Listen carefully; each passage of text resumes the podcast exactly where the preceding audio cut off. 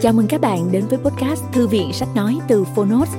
Ở podcast này, chúng tôi chia sẻ phần mở đầu và chương mục của những sách nói bán chạy thuộc nhiều lĩnh vực khác nhau được đội ngũ của Phonos chọn lọc. Mong là thông qua podcast, người nghe sẽ tìm thấy quyển sách phù hợp cho bản thân và cả những kiến thức hữu ích cũng như nguồn cảm hứng, kinh nghiệm giúp cuộc sống hàng ngày trở nên phong phú, hiệu quả hơn. Podcast Thư viện Sách Nói được phát sóng đều đặn vào thứ ba, thứ năm và thứ bảy hàng tuần. Mời các bạn cùng đón nghe.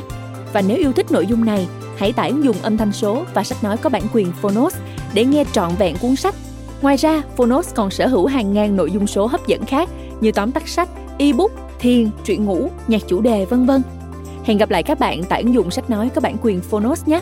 Còn bây giờ, hãy cùng lắng nghe cuốn sách của ngày hôm nay.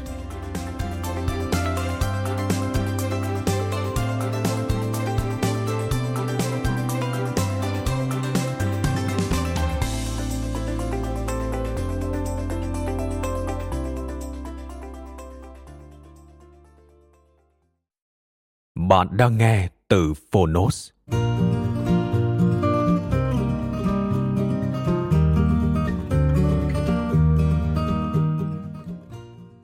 Tập tản văn, Hà Nội bảo thế là thường. Tác giả, Nguyễn Trường Quý Độc quyền tại Phonos, Nhà xuất bản Hội Nhà văn Công ty Văn hóa và Truyền thông Nhã Nam Đôi lời Cuốn sách này là những suy tư xoay quanh câu chuyện về vài món ăn, cách phục sức hay tâm tình của con người đô thị Hà Nội. Như những câu chuyện bên chén trà ngoài quán nhỏ hay mâm cơm trong gia đình. Có khi là chuyện bộ comple thời thuộc địa, khiến ai nấy mặc vào ăn ảnh. Có khi là chuyện một bài ca cứ nhắc ta nhớ mãi một chiếc thắt lưng xanh. Nết ăn ở, cách phục sức lối đi lại, cách thường lắm thú vui ở đời. Dường như những thứ đời thường ấy có thể gợi ra vài câu hỏi về nét tính cách cư dân cộng đồng hà nội. Những thứ gì di chuyển qua chừng trăm năm trở lại đây? Đã có những gì biến cải cho phù hợp với nhịp sống hôm nay? Câu trả lời chẳng bao giờ là tuyệt đối. Bởi tưởng như vừa có đáp án đã lại thấy có vô vàn nghiệp số khác một đôi chuyện vân vi về thói ăn mặc hay tâm sự có thể khiến người đọc kêu lên, gớm, phức tạp thế thì sống làm sao? Sự cầu kỳ đến mức tưởng như khó nhọc của một số người sống ở hà nội. Có khi nói lên một điều, họ đang tận hưởng cảm giác muốn làm một chúa trời của thế giới họ đang sống. Dẫu có khi chỉ quanh quẩn vài con phố, nhưng có hề gì, khi việc nhấm nháp cái đã qua chứng kiến cái sắp qua và đón đợi cái sắp đến còn đầy ắp niềm hưng phấn. Thì ta bảo, cảm giác ấy ở hà nội thế là thường. Ngõ sâu quán nhỏ.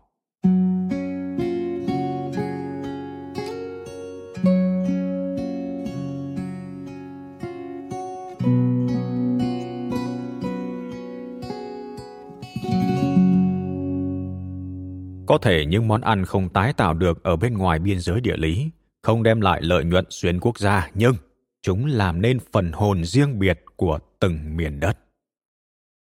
Bụi hồng quán nước Đàn ông Hà Nội thường được mặc định là không ăn quả. Những định kiến lê la quả vặt hay quẹt ngang bánh đúc nơi chợ búa thường bị gắn với giới nữ. Nhưng viết nhiều về các thức quả phần lớn là đàn ông. Danh sách này dài và nhiều tác phẩm đã được xem như bậc nhất tinh tế của văn chương hiện đại Việt Nam. Chẳng nói thì học sinh nào cũng biết Thạch Lam, Nguyễn Tuân hay Vũ Bằng đã được liệt vào hàng tiên chỉ làng văn, phần nhiều vì có hòa lưỡi. Những món quà Hà Nội xem ra giống như một cái mỏ đem lại vinh quang cho những ai dùng chữ nghĩa viết về chúng. Song khi nỗi hoài niệm của những miếng ngon Hà Nội đã được xem như bảo tàng cổ vật, thì trong những năm tháng đương đại, làm nên thương hiệu mồm miệng đàn ông Hà Nội, có lẽ chính là chè chén và bia hơi. Xét về sự tương đồng với cánh chị em, chè chén và bia hơi là hai món vật, hai thức quà của nam giới. chè chén thoát ly khỏi cái gốc cảnh vẻ của bậc hàn nho chiêm nghiệm nhân tình thế thái qua vị trà. Bia hơi thay thế những thu ẩm hoàng hoa tửu của những trượng phu đời trước. Trẻ chén đi kèm kẹo lạc và bia hơi thì cũng sinh ra thành ngữ folklore đời mới. Gần mực thì bia. Mực trong văn phòng tứ bào của nho sinh đã trở thành mực nướng đưa cay. Sự chuyển hóa này vừa thể hiện ánh xạ của không gian mũ cao áo dài và không gian bình dân của mũ cối thời bao cấp, mũ bảo hiểm, này. Vừa là kết quả của sự thích ứng khi bậc trượng phu đã có không gian vỉa hè, thay thế những thư phòng xưa cũ. Hình thái quán nước chè cũng không phải mới. Chúng đã kịp được không gian hóa thành nơi tự tình trong một vài ca khúc lãng mạn thời kỳ đầu kháng chiến chống Pháp. Như Cô hàng nước của Vũ Minh, Cô hàng cà phê của Canh Thân hay Tình nghệ sĩ của Đoàn Chuẩn Tử Linh. Mời bạn xem hình số 1. Hình ảnh một quán bia hơi vỉa hè Hà Nội năm 1991 của tác giả Hans Peter Grum Hình ảnh số 2. Tờ nhạc Cô hàng cà phê của Canh Thân, nhà xuất bản An Phú năm 1954. Và hình số 3. Tờ nhạc Tình nghệ sĩ của Đoàn Chuẩn Từ Linh, nhà xuất bản Trưng Vương năm 1954 được đính kèm trong ứng dụng.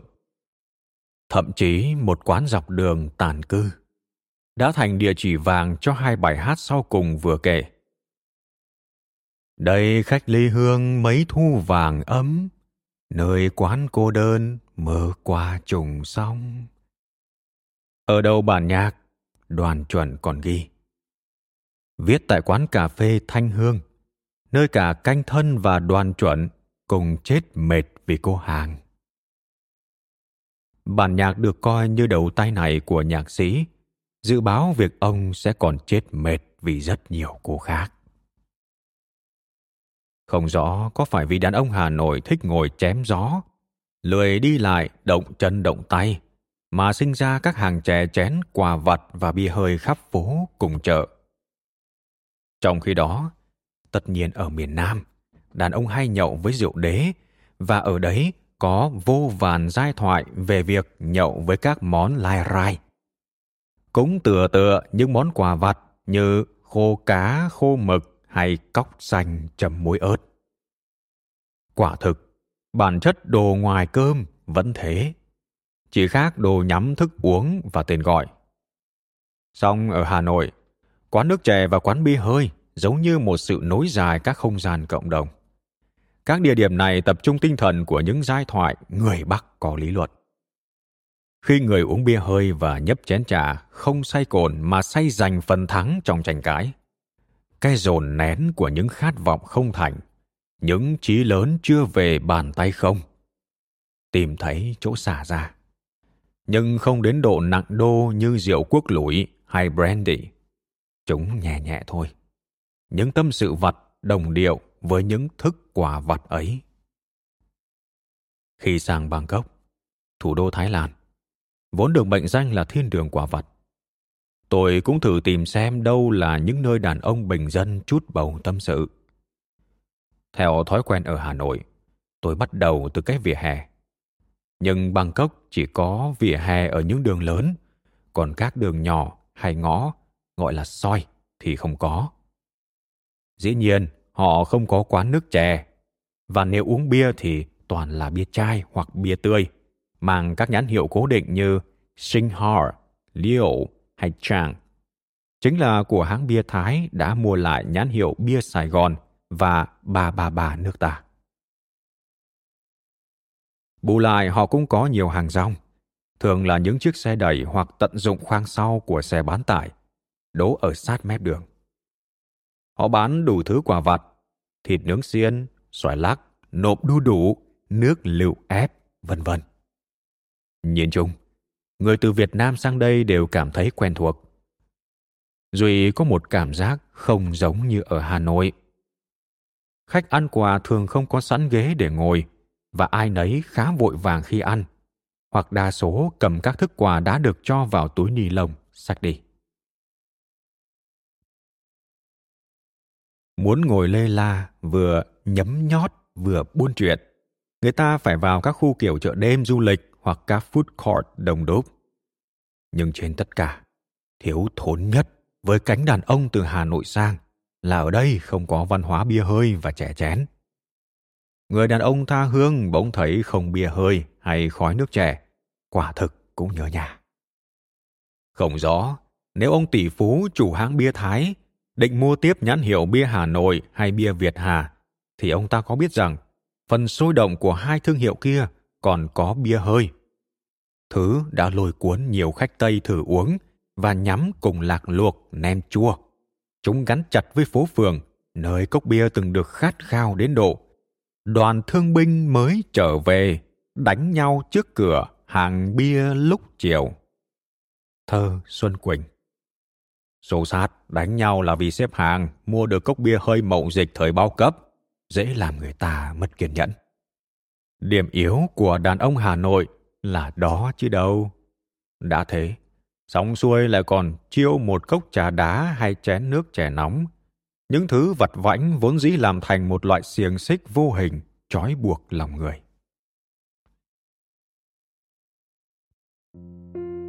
Sông hồng chẳng phải xưa sông dịch. Ta ghét hoài câu nhất khứ hệ. Ngoài phố mưa bay, xuân bốc rượu, tức lòng mong mỏi cháy tê tê. Trích, vọng nhân hành của thâm tâm, năm 1944 có một quá khứ dài thi nhân hay các văn nghệ sĩ, mượn chén rượu tiêu sầu và lấy thì hứng. Tô Hoài đã kể, cho đến năm 1954, người Hà Nội mới bắt đầu tập uống bia. Thậm chí để cho dễ uống bia, còn pha đường. Vậy mà như nhiều nhà nghiên cứu và nhân chứng đã nói, thời chiến tranh bia hơi lên ngôi. Chẳng những thế còn gây nghiện cho cánh đàn ông ở vào hoàn cảnh thành phố nhèo nhóc vì bom đạn và thiếu thốn. Những quán bia giống như một hậu phương tiêu sầu, cho dù vẫn là thứ nguồn cung khan hiếm. Bia hơi và chè chén là đôi bạn của một Hà Nội lầm lũi trong bóng tối, của thành phố mất điện, của tiếng còi báo an. Máy bay địch đã bay xa. Chúng lên ngồi là bởi sự cơ động, không quá xa xỉ. Và hơn hết là người ta vẫn đủ tỉnh táo để phản ứng trước thực tại. Chúng làm nên một thói quen sinh hoạt và cả một nếp nghĩ của thị dân kéo dài đến bây giờ. Hà Nội vào những năm tháng bao cấp đã tạo ra một lối ngỏ cho nhiều loại hình kinh doanh tự phát như bơm vá sửa chữa xe đạp và quán nước trẻ, Những thứ không đòi hỏi kỹ năng cao siêu. Người ta đã biết sau lần chết mệt vì cô hàng thời tình nghệ sĩ và vài ba cô khác, có huyền thoại cuối cùng về một nàng thơ của những tà áo xanh bài ca bị xé của đoàn chuẩn. Vốn chẳng những nổi tiếng vì lãng tử mà còn vì gia thế rất giàu có. Ở vào thời bao cấp khốn khó, huyền thoại ấy như một giấc mơ về một miền xưa. Gió bay từ muôn phía, tới đây ngập hồn anh, ai nấy sống trong nhung lụa, phấn hương. Vào cuối thập niên 1980, người ta gặp một người phụ nữ trung niên tóc ngà bạc mở quán nước chè cạnh văn miếu. Trong một khu những ký ốt cho các sĩ quan quân đội về hưu. Người ta nhận ra cô chính là giọng ca đình đám lê hằng của bài hát trước ngày hội bắn hai thập niên trước. Nhưng cô cũng chính là ca sĩ Thanh Hằng, người con gái có đôi môi cá vàng của đoàn chuẩn thời năm 1954-1955 nguyên mẫu cho tà áo xanh thuở ấy. Đoàn chuẩn đã mua dạp đại đồng, lập ra sân khấu ca nhạc để hàng đêm nàng thơ của chàng cất tiếng hát. Nhưng tình yêu chẳng đi đến đâu khi nàng mới 20 tuổi và chàng ở độ tuổi ngoài 30 đã có gia đình với năm mặt con. Người vợ của đoàn chuẩn đã tìm gặp Thanh Hằng để nói chuyện. Cô xé những bản nhạc đoàn chuẩn viết tặng trả lại chúng cho ông và biến mất khỏi sân khấu đại đồng. Người nhà đoàn chuẩn kể lại. Vì quá đau khổ mà trong một cơn giận dữ, ông đã ném vỡ hết những cánh tủ kính của Pháp trong nhà. Sau khi chia tay, Thanh Hằng đổi nghệ danh là Lê Hằng và vào đoàn văn công sư đoàn 312. Rồi sau là đoàn văn công quân khu Việt Bắc. Đi theo đoàn rong ruổi ở những vùng đèo cao suối sâu và nhiều lần bà phủ nhận chuyện xa xưa, thậm chí có phần quyết liệt. Người ta cũng dần cho đó chỉ là một giai thoại văn nghệ như vô vàn giai thoại lãng mạn khác. Khách qua đường chỉ thấy hình ảnh của một cô hàng với bàn tay ngà. Lời bài hát cô hàng cà phê của canh thân. Một vẻ đẹp của quá vãng ở chốn hồng trần. Ai biết những hào quang lộng lẫy năm xưa của ngôi sao thủ khoa thi hát trên đài phát thanh Hà Nội năm 1953 hẳn cũng ngậm ngùi cho thời cuộc. Nhưng ở vào hoàn cảnh cả xã hội bung ra, đầu đường đại tá bơm xe, cuối đường trung tá bán chè đỗ đen, thì người ta lại thấy sự gần gũi kề cận của những huyền thoại Hà Nội. Tôi đã viết cuốn sách Một thời Hà Nội hát, tìm cũng không ngờ làm nên lời ca. Trong ấy nhắc tới mối duyên nợ giữa chàng nhạc sĩ tài hoa đoàn chuẩn và nàng thơ Thanh Hằng hay Lê Hằng. Chính ở nhà đoàn chuẩn, lúc ông còn sống, tôi đã được ông cho xem ảnh của nàng thơ. Tôi cảm động đến sững sờ khi thấy chàng có bức ảnh nàng năm 60 tuổi, cất kỹ trong chiếc cặp tài liệu. Lúc ấy tôi không biết người phụ nữ đó là ai. Sau này khi đã biết thì tôi mới đi đến nhận thức rằng hóa ra chàng vẫn không quên mối tình 40 năm trước vẫn tìm cách có được tấm ảnh nàng vào năm 1996 đó. Tôi đã cố gắng dò hỏi về sau liệu hai người có cuộc gặp gỡ nào thời gian ấy không? Các con đoàn tròn bảo, hình như có tình cờ chạm mặt nhưng ông chủ động rút lui. Các con gái Lê Hằng và cả chính Lê Hằng cũng ngỡ ngàng khi tôi cho họ xem bức ảnh đó, vốn không có trong album gia đình. Khi các chị còn thắc mắc, ông ấy có bức ảnh bằng cách nào nhỉ? Lê Hằng không trả lời. Bà chỉ im lặng ngắm hình ảnh mình. Phải chăng ở đấy là sự cảm động không thành lời khi quả thực cho đến cuối cùng, điều không thay đổi là có tình nào không phai như tình anh với em trong lời bài hát cũ. Mời bạn xem hình số 4. Ảnh ca sĩ Lê Hằng, tức Thanh Hằng, năm 1967. Và hình số 5. Bức ảnh Lê Hằng năm 1996 trong cặp tài liệu của đoàn chuẩn được đính kèm trong ứng dụng. Gần đây, nhiều bức ảnh Hà Nội thập niên 1980 và thời kỳ bắt đầu đổi mới được cộng đồng chia sẻ nhiều trên mạng. Ai nấy tấm tắc về một Hà Nội thời nhiều xe đạp, bên cạnh những chuyến tàu điện cuối cùng trước khi biến mất. Những gương mặt người bắt đầu tươi tỉnh và quần áo có thêm màu sắc bên những vỉa hè, những quán bia hơi và nước chè. Tôi vẫn mơ màng nghĩ đến một Hà Nội bụi bặm. Có khi nào đoan chuẩn khi ấy bắt đầu vui trở lại khi những bài hát lãng mạn của mình được tái xuất.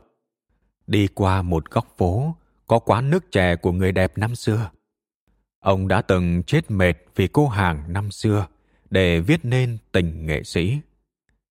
Chuyện đã xảy ra nhiều lần sau đó, nên ta cũng chẳng thể bảo là không thể. Khi người ta sống lãng mạn, đám bụi ven đường cũng ánh lên màu hồng lãng mạn. Cảm ơn các bạn đã lắng nghe podcast Thư viện Sách Nói. Podcast này được sản xuất bởi Phonos, ứng dụng sách nói có bản quyền và âm thanh số dành cho người Việt. Hẹn gặp lại ở những tập tiếp theo.